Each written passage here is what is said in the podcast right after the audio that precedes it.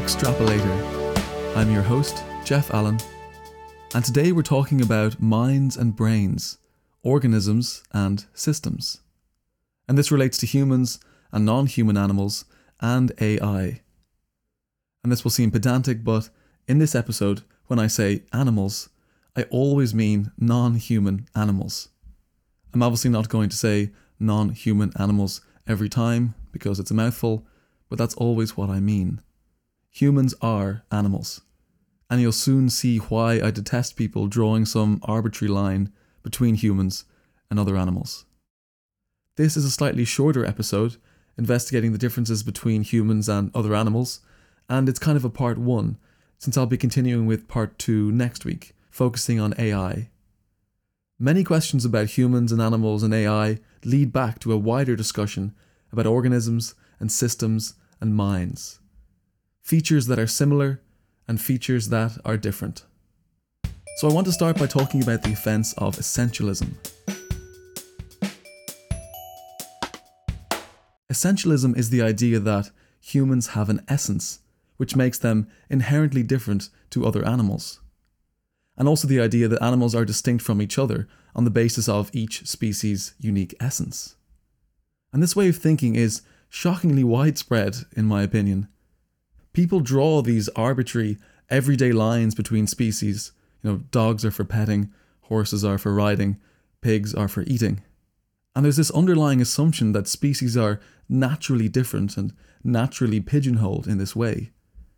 We think that it's barbaric to eat a dog, but eating a pig is just part of the natural order of things. As a backdrop to all of this, humans are assumed to be the masters of the earth, which stems from this Book of Genesis attitude that humans have dominion over all animals. My argument here is not that we shouldn't think that way. I mean, that's the, the ethical anti religious argument, which I'll save for episode 7. But rather, my argument here is that we can't think that way. It's factually mistaken. But there's this weird, largely implicit assumption that humans are somehow separate from nature and separate from other animals. And to identify the root of the problem, we have to get into some biology. Or, should I say, philosophy of biology, which is obviously more fun.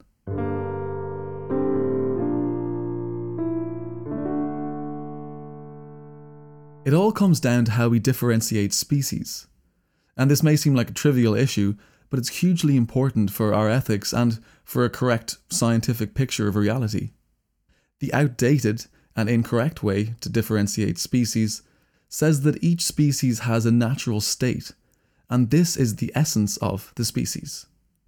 And so any variability within a species is a deviation from this natural state. It is an error. So there's a defined natural way of being for each species, and any individuals that don't align with this natural state must be seen as errors and deviations from type. And this is a misconception. And in fact, it gets evolution wrong and it gets variability wrong. Causation actually runs the other way. Identifying the direction of causation is always crucially important. You may recognize this quote from the movie Mean Girls. Laura, I don't hate you because you're fat. You're fat because I hate you. This character is clarifying the direction of causation. Poor Laura has confused the cause and the effect. Laura, I don't hate you because you're fat. You're fat because I hate you. The essentialists also make an error as to the direction of causation, just like Laura. Essentialists see individual differences as the effects of interfering causes and as errors compared to the true natural state of a species. But individual differences are really the causes of evolutionary events. Variability is not some error, and rather, variability is the cornerstone of the correct functioning of the process of evolution. Individual differences are the drivers of evolutionary change, and they are indispensable.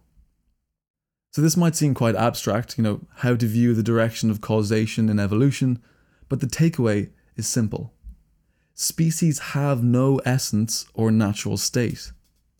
There is no natural way of being for a species, or natural way of being for anything, in fact, as we will come to see.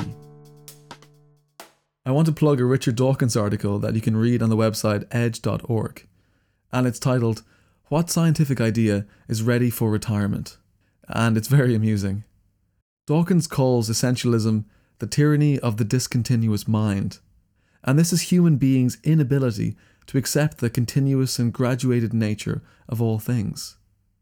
We instead look desperately for discontinuities, for essences that clearly separate entities even though no sharp divides exist in nature.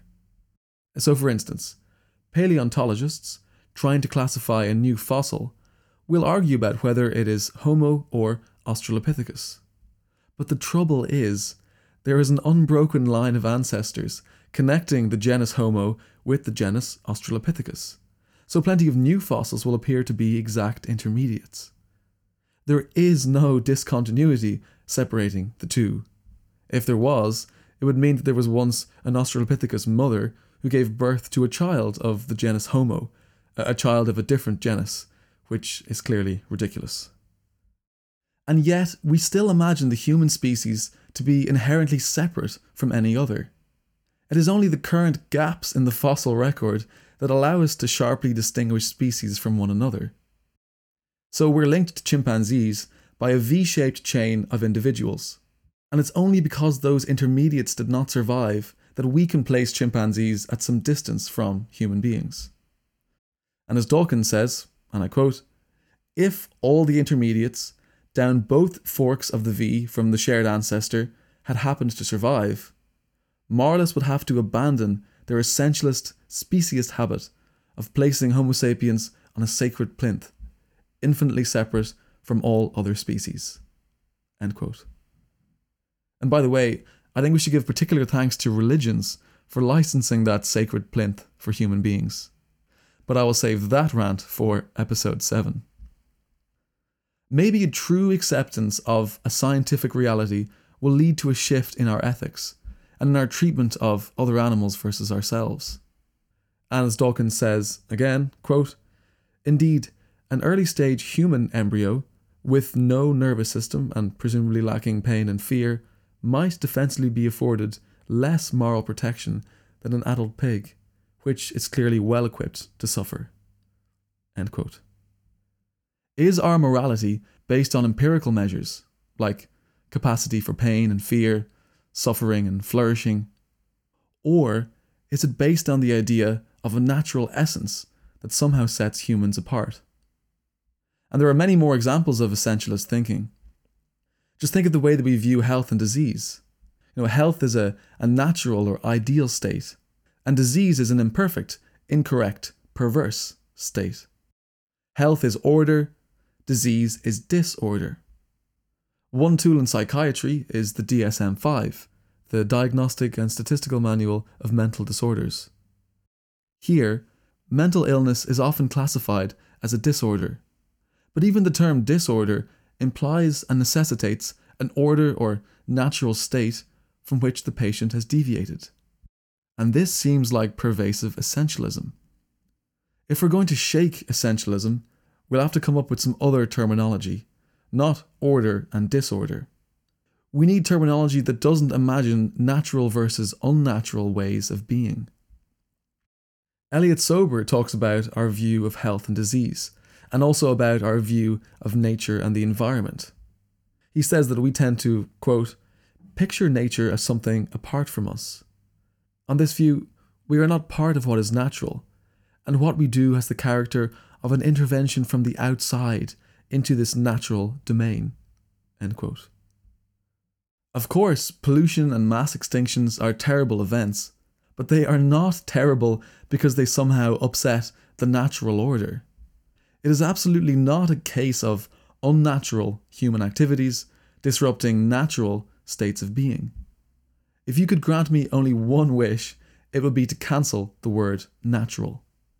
If I can convince you of only one thing by the end of this episode, let it be the untruth of the term natural.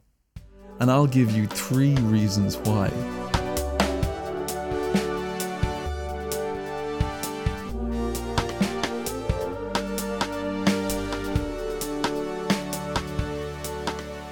Firstly, we are often factually mistaken about what is natural. What counts as natural and what constitutes nature? Well, you can basically discount any domesticated crop or animal. None of these occurred naturally. Wild wheat plants actually shatter, which spreads their seeds. But we engineered the crop that we know today, domesticated wheat, using a genetic mutation of non shattering wheat, which means that the seeds can be harvested later. So, wheat crops are not natural. Almonds are actually bitter and poisonous in the wild, but we engineered one strain to be sweeter and edible. And the same is true for lots of fruits. We made them larger, sweeter, with smaller pips, and a greater proportion of edible flesh. Seedless grapes are obviously a human creation, and as are chihuahuas, and all dogs for the record. So, what we consider to be nature is often factually mistaken. Second, we can be confused by the structures made by animals. If a bird, which is a natural animal, builds a nest, then the nest is also natural. And then if a human, a natural animal, builds a nice little cairn of stones, then that's natural, I suppose. And then suppose she builds a fire. Is that natural? And then suppose she builds a Toyota Prius. The surprising fact is that there is no discontinuity between us and nature. There is no such essence that nature possesses. A bird's nest is no more or less natural than a Toyota Prius. Though you might object and say, well, the nest was built with naturally occurring materials, unlike the Toyota Prius. Which brings me to my third reason the contingency of Earth's ecosystem. How do we define naturally occurring materials? Here on Earth, we have access to accidentally and contingently present materials. The plant and animal kingdom is composed of carbon and water. But on Saturn's moon Titan, methane exists in all three states of matter solid, liquid, and gas. And in fact, it's the only other place in the solar system where a substance exists in solid, liquid, and gas, although it is negative 180 degrees Celsius. But still, we can conceive of alternative life forms on Titan, made of, let's say, silicone and methane, as opposed to carbon and water. So it's arbitrary to select the materials that happen to occur on Earth as those that are natural. The silicone and methane that occur on Titan are just as natural or unnatural as the carbon and water that occur on Earth. So, really, we have to eliminate the essentialist thinking and stop viewing any entities as natural in essence. Planets are different, ecosystems are different, organisms constantly evolve. No materials or states of being are any more natural than others. So, what does this mean for human ethics? Well, originally, almonds evolved to be bitter, and grapes evolved to have seeds, but that doesn't mean we have a duty to protect their being that way. There is nothing inherently good or bad about reshaping plants and animals, because there was nothing inherently natural or correct about the way they were in the first place. There was nothing inherently natural or correct about a grape with seeds, so there was nothing unnatural about engineering a grape without seeds. We need only be concerned with positive or negative side effects. Pollution and mass extinctions are obviously terrible, but they're no more or less natural than birds or humans or cars. So, can we please stop labeling certain things as natural? It's a misconception and it doesn't get us anywhere. So far, you've had a very clear insight into the way I view humans and animals and AI. There is nothing in principle that separates them. There is no essence separating humans from animals or human intelligence from artificial intelligence. So that is my clear baseline. And I'd now like to talk a bit more about humans and animals what makes them similar, and what makes them different. Humans have culture. Culture is often cited as one factor that sets humans apart from other animals. We may have bowels and teeth and a dependence on oxygen, just like other animals, but we have culture. We have Tolstoy and ABBA and films starring Nicolas Cage. But what is culture? Well, I'm going to give you one definition, and it's going to be satisfyingly simple, in a reductively biological way. First, we need to talk about information. How is information transmitted from one organism to another, and from one individual to another? What mechanisms are available? Well, the most prolific mechanism is the gene. Genetic information is passed from one generation to the next through reproduction. And what genetic information survives and is successfully passed on depends on selective pressures, like predators and food availability. So, genetic information transmits a code through successive generations from successive individuals who are able to find food and avoid predators and reproduce. The gene is the unit of this genetic information. The gene is what is transmitted from one generation to the next. But another type of information is the meme. Meme is a term coined by Richard Dawkins in his very famous book, The Selfish Gene. And whereas a gene is a unit of genetic information, a meme is a unit of cultural information. A meme is transmitted not between individuals in successive generations, but between individuals within the same generation. And in fact, memes can be shared and discussed many times within the same generation. And this creates a huge competitive advantage. If one individual discovers some new piece of information, you know, a new way to find food or avoid a predator, then they can quickly pass this meme on. Consider an earthworm. In order to transmit information, it must reproduce or die, failing to reproduce. And this transmits some information through the genes that are passed or not passed to the next generation of earthworms. And it's a very slow way to learn when you have to wait for someone to reproduce or to die. But when a human wants to transmit information, they are not limited to transfers of genetic information. And yes, they can wait until they reproduce or they die, but they also have access to memetic information, memes.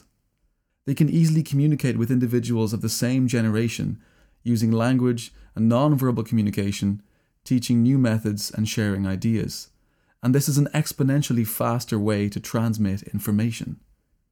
It is one explanation for our very rapid advancements in technology and our general ability to survive. We don't need to wait for the slow transfer of genetic information from one generation to the next, a slow drip feed of data about the trial and error of more or less successful ancestors. Instead, we can have a conversation right now about potential fishing spots and new fishing methods and new fishing equipment. And we can cycle through a hundred different versions of these ideas, making exponentially faster progress. So that's one definition of culture. Biological information is transmitted by the gene. Cultural information is transmitted by the meme. Culture is that type of information which is passed between individuals within the same generation by memes rather than by genes. The word meme is now used more narrowly on social media to refer to an edited image, often a piece of visual humour, which is shared and reposted by many individuals online. And the funny thing is, and it's it is quite funny, is that a social media meme in the narrow sense is one type of Richard Dawkins meme in the broad sense. A social media meme is a piece of memetic information which is passed by a meme rather than a gene, and which is passed between individuals of the same generation rather than successive generations and you can see how fast they evolve. Social media memes are built on layers and layers of humour and references and satire that constantly morph, creating new trends. And the sheer speed in that production and evolution of social media memes is a clear showcase for the competitive advantage of memetic information over genetic information. So, humans have culture, and we've just defined it in this satisfyingly biological sense. However, now that we have this definition of culture, are we sure that it applies only to humans? Ah, in fact, there are examples of other species transmitting memetic information. One of the first observations came in the 1950s in Japan, and this is a famous study involving macaque monkeys. One female, named Imo, started dipping her sweet potatoes in a river to clean the sand off. And previously, the macaques in this tribe had just brushed the sand off with their, with their hands. But Imo's river technique was much more effective. And to the surprise of the researchers, Imo's new river technique started to spread, first to her close kin and then to the whole tribe. This was a new meme, a new method for washing food that was advantageous. And this memetic information spread, first from Imo to her family and then to the whole tribe. And soon the whole tribe were washing their sweet potatoes in the river. And crucially, this habit or behavior did not arise from genetic information, but rather from memetic information. And that sounds like culture to me. A much more recent example is found in a 2016 paper by Stephanie Musgrave.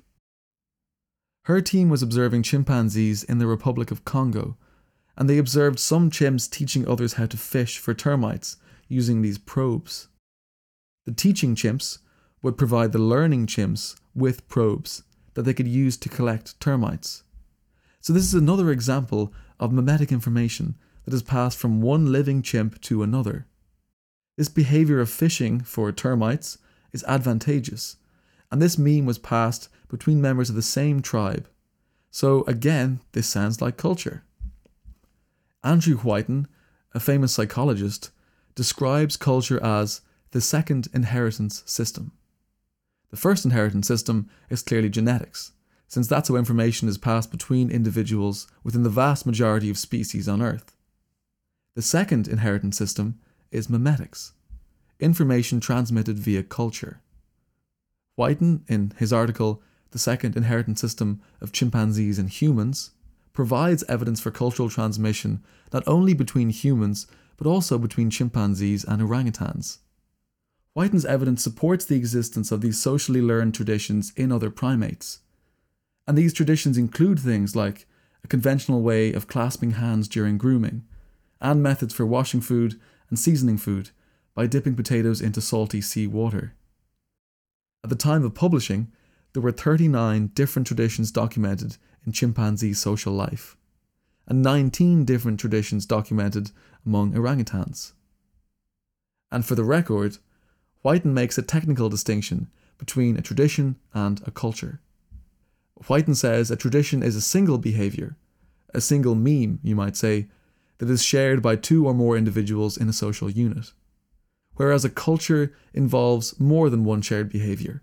It involves multiple traditions, of course, multiple shared behaviours, but also things like language and symbolism. So, if we're attentive to this technical distinction, one could conclude that chimpanzees have traditions, sometimes multiple traditions, whereas only humans have full blown culture, with the full depth of language and symbolism. But outside of academia, we need not be too careful about the terms tradition versus culture. The bottom line is there is indeed evidence among chimpanzees and orangutans and macaques of socially transmitted information within individuals of the same generation. So let's not worry too much about whether we refer to this as traditions or culture. For the sake of brevity, I think it's easiest to refer to it as culture.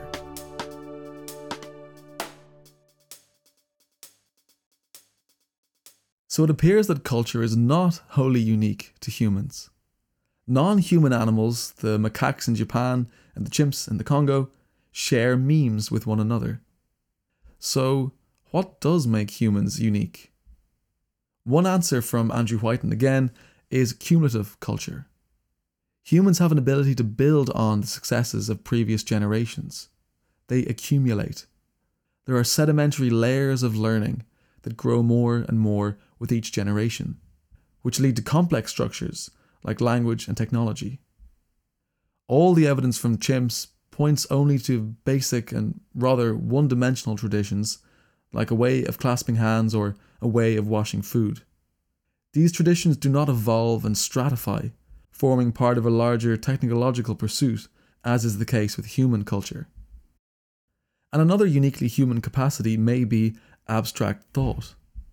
Yes, we've just seen examples of memes with the macaques and the chimps, but those memes were about concrete, present actions. The information that was shared was about washing food or collecting food in the here and now. And it's been suggested that what truly sets Homo sapiens apart from other species is the capacity for abstract thought, things that are not concrete or present or here and now. This is a central thesis in Yuval Noah Harari's book, Sapiens, that Homo sapiens alone have a capacity for abstract ideas, and that this is one of our most important traits and competitive advantages. As Harari puts it, we are not limited to concrete ideas like that rock, that tree, that potato. We can also think abstractly that economy, that nation, that God.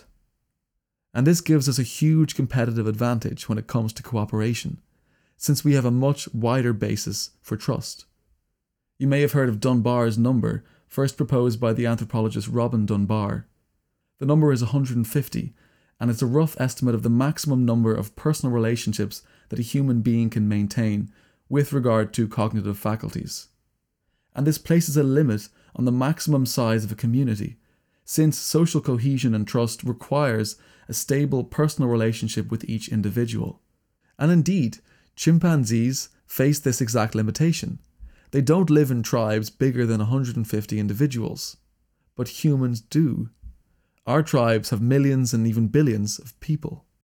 Harari says that we can think abstract ideas which enable large scale cooperation and social cohesion. If I were a chimpanzee, I would need a personal relationship with everyone in my tribe in order to trust them and to live in close quarters. I would need to know Jenny in order to trust that she won't steal my food or stab me in my sleep. But humans don't need this concrete, personal basis for trust. Instead, we have abstract basis for trust. I may never have met Jenny, but I can still trust her, because we are united by shared beliefs in the Republic of Ireland or the Eurozone or the Christian God. And even though Jenny is a stranger, I can still trust her because we're part of the same abstract project. And this allows us to radically increase the size of our tribes, since we're not limited to 150 individuals on the basis of personal relationships. Rather, we can live in thousands and millions since we are united by these shared fictions. And by the way, my favourite part of Harari's account is that he reduces all of these shared fictions to one mechanism. There is no distinction between a national myth, an economic myth, and a religious myth. They are all intersubjective constructs with an adaptive function of allowing Homo sapiens to cooperate in huge numbers. There's no more truth in the Christian God than in the Eurozone. They are both useful, but they are both fictions. I love this evolutionary analysis, but it's rather a bold claim, so I'll come back to it in later episodes.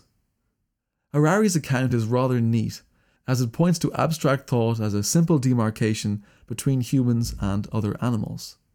And it is certainly true that abstract thought plays a huge role in our culture, and I think it is highly useful to reduce cultural myths, like economies and religions, to this level of evolutionary adaptations. However, it may not be so clear cut. Frans de Waal, a famous ethologist, provides many empirical examples of animals engaging in apparently non concrete behaviours. He gives examples of animals planning for the future. Human children have been subjected to the marshmallow test, which tests their ability to delay gratification.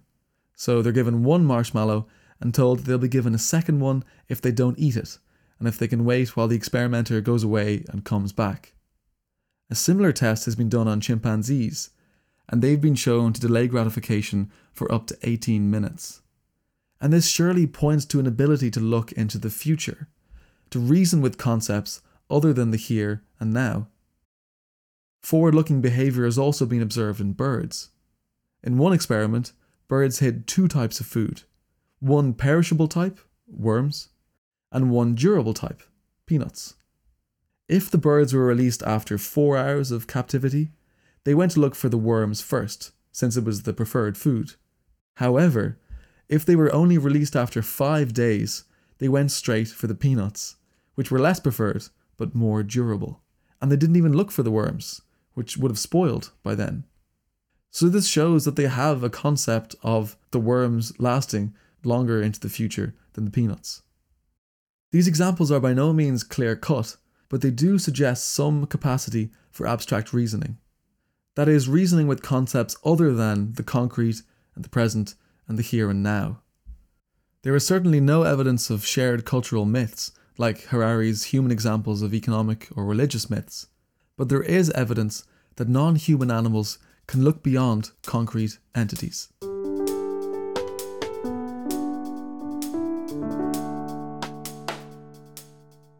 I want to wrap up this discussion of concrete and abstract with two remarks. First, the differences between humans and animals are not simple or easy to define. Of course, there is no essence separating us from other species in principle, but it is also hard to point to differences in practice. Frans de Waal, in particular, hammers home the point that each animal has a different type of intelligence, adapted for different contexts, and they cannot be directly compared. And the second takeaway is that our evolutionary history is very important. When it comes to assessing reality as we perceive it, the explanation for why we entertain notions like the euro or the Christian God might very well be a matter of adaptive benefits, evolutionary pressures, and evolutionary psychology. So, the ontological question of whether the European Union exists or whether God exists is most likely not an external matter, of reality outside of human beings, but rather an internal matter of our evolutionary history, our cognitive psychology, and our intersubjective constructions. If I had to name my biggest pet peeve, the single thing that I find most annoying about how people misconceive the world, it's that people are so often wrong about these categories of existence and about the location of meaning. They see the dollar as something that is external and objective, when it is actually something internal and constructed. They see God as something external and objective when it is actually something internal and constructed. And as per my rant last week, people also make the opposite mistake. Post truthers see empirical regularities like the size of Trump's inauguration crowd as something internal when they are actually something external. Constructivists see metaphysical regularities like electrons or the laws of physics as something internal when they are actually something external. People make this error in both directions, and I feel very strongly that it is my mission to correct these misconceptions. I've already delved into this topic in the last episode, and I'll have much more to say about it in future episodes, and I'm sure you can hardly wait. So that's where I want to leave it for today. In the next episode, I'll be turning my focus away from humans and animals and towards AI. The topic of AI is very closely related, since it reopens familiar questions. Can we formalize human intelligence and cognition? Is human cognition special? How and why did intelligence evolve? And what does intelligence achieve from the perspective of survival and evolutionary adaptation? AI raises questions on the cutting edge of philosophy about the mind, and it is one very promising avenue for progress and careful extrapolation.